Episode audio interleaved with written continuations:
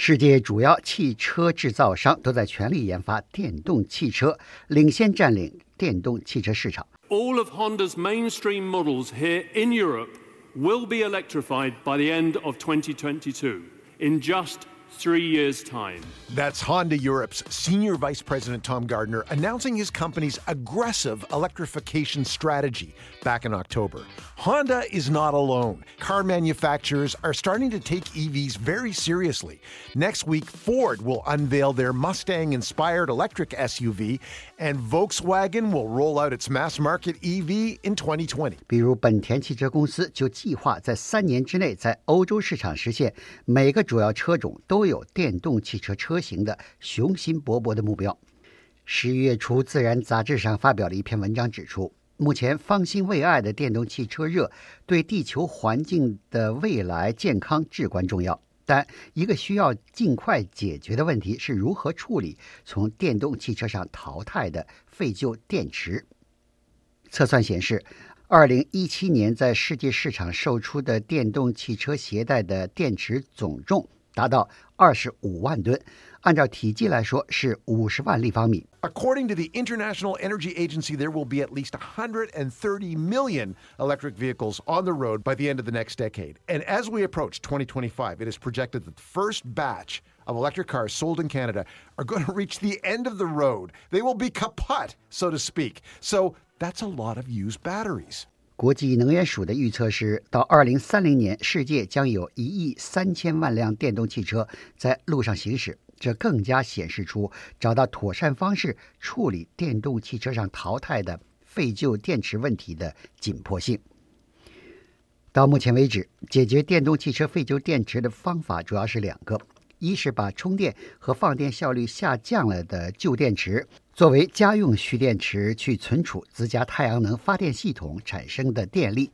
二是拆解并回收利用报废电池中的主要材料。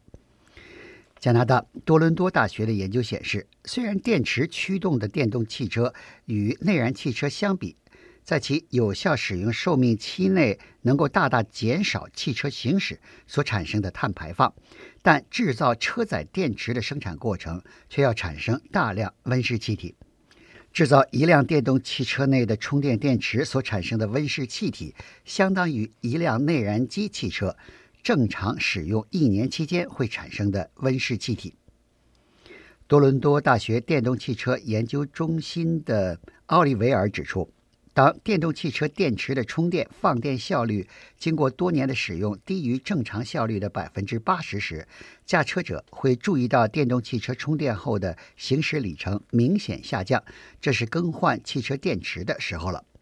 但更换下来的电池仍然可以有第二次生命，这就是用于家庭等非移动太阳能发电系统的蓄电池。因为非移动性使用的电池对充放电效率的要求和体积小的要求都不高。比如，日产汽车公司在日本用电动汽车旧电池用于街道照明；美国通用汽车公司在其一个数据库中心用电动汽车旧电池作为电力储存装置。不少人发现，用电动汽车废旧电池用于家庭供电是个能够节省大量电费的方法。不过，专家们告诫说，把好几个电动汽车旧电池叠加在一起用于家庭供电也会有安全风险，特别是锂电池更加易燃易爆。在电池充放电效率进一步下降到连家庭太阳能发电系统蓄电池的要求都不能满足的时候。就到了回收拆解的时候了。为了迎接预期2025年第一批电动汽车电池更换潮，一些汽车充电电池制造商和研发汽车充电电池回收技术的新公司在纷纷做准备，建立汽车充电电池回收厂，并开辟物流供应渠道，以把回收到的可用原料供应给汽车充电电池制造商。比如加拿大的两家锂电池回收处理公司，多伦多郊区的 Lee Cycle 和蒙特利尔市的 Lithium Recycling 公司研制的汽车电池回收技术，能把汽车充电电池中的百分之八十到百分之百的矿物质和金属回收利用。美国麻省理工学院研究能源问题的专家 Jessica Transick 指出，制造汽车充电电池时，就在设计和制造方面考虑到其车用和家用两次使用周期的特点，还能带来另外一个好处，这就是能明显降低汽车充电电池的售价，进一步推动电动汽车走入寻常百姓家。